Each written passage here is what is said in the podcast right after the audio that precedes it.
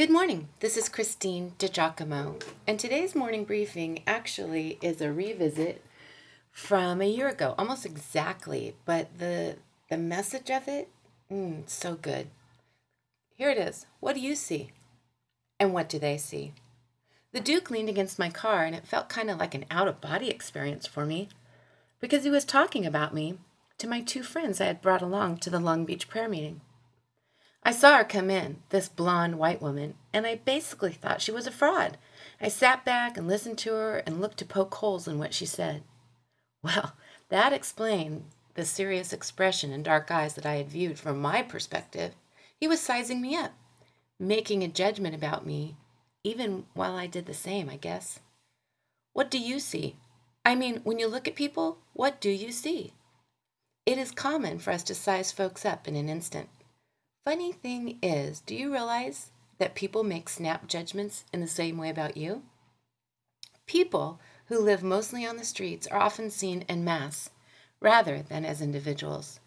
They are labeled the homeless, and so many use pseudonyms instead of their real names. We talked about that.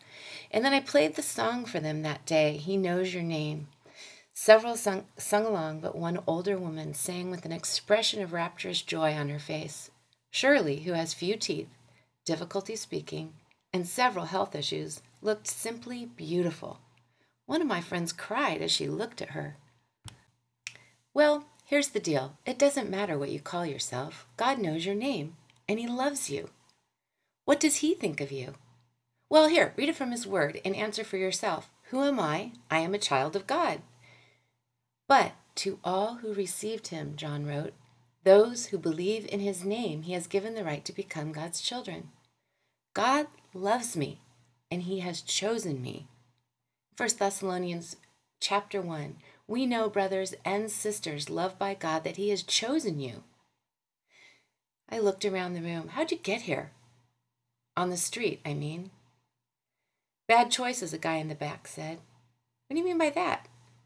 All around the room, Folks readily supplied answers, but no real excuses. Alcohol, drugs, just bad choices. I went back to this guy in the back with the red hat. Found out his name was Curtis. Want to tell me about yourself? Yeah, all right. One by one, I lost everything my job, my family, and then my dog. Guys all around the room were nodding. They got it. My heart went to the man with the red hat. What could I give him? How could I help him? Really, only only one way.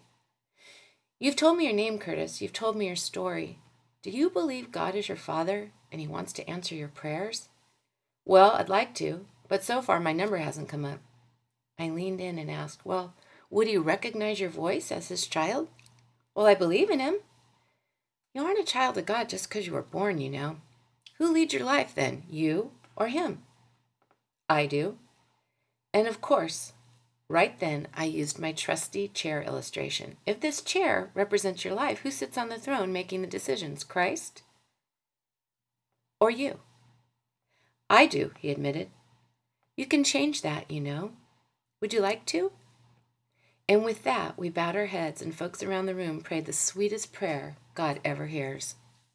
My dear friends, I pray you have the opportunity to connect the hand of a friend to the hand of God one day. Nothing matters more than that. At the start of our meeting, the guy with the red hat was one of a number of homeless faces. By the end, I learned his name and a little bit about him. He was Curtis, child of God.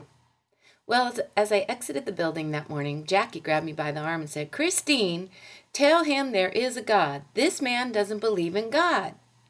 She turned me toward a young Hispanic man with a shaved head a smirk on his face, and a sneer as he looked at Jackie and then me. Since I was coming down the stairs and he was at the foot of them, leaning on the rail, when I got to the bottom, we were almost nose to nose. Perhaps he's never felt the love of God, Jackie, and so he finds it hard to believe there is a God. I said while looking into his eyes.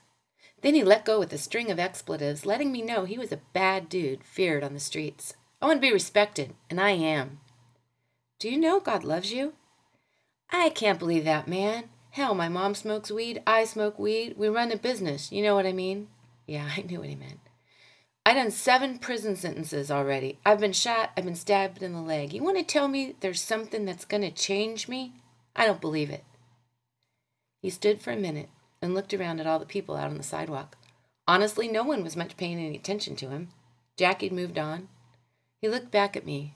You know, I tried to do it legit a couple years ago. I had a girlfriend, we had jobs, we rented a condo, and we lost it all because of.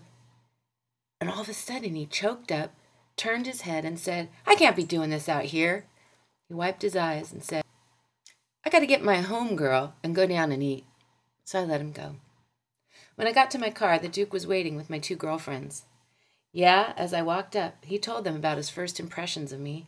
It was then I realized that while I size people up, trying to guess about them, people size me up too. They make judgments about who I am and then watch to see how I conduct myself. So, what do you see when you look at other people? And what do they see when they look at you?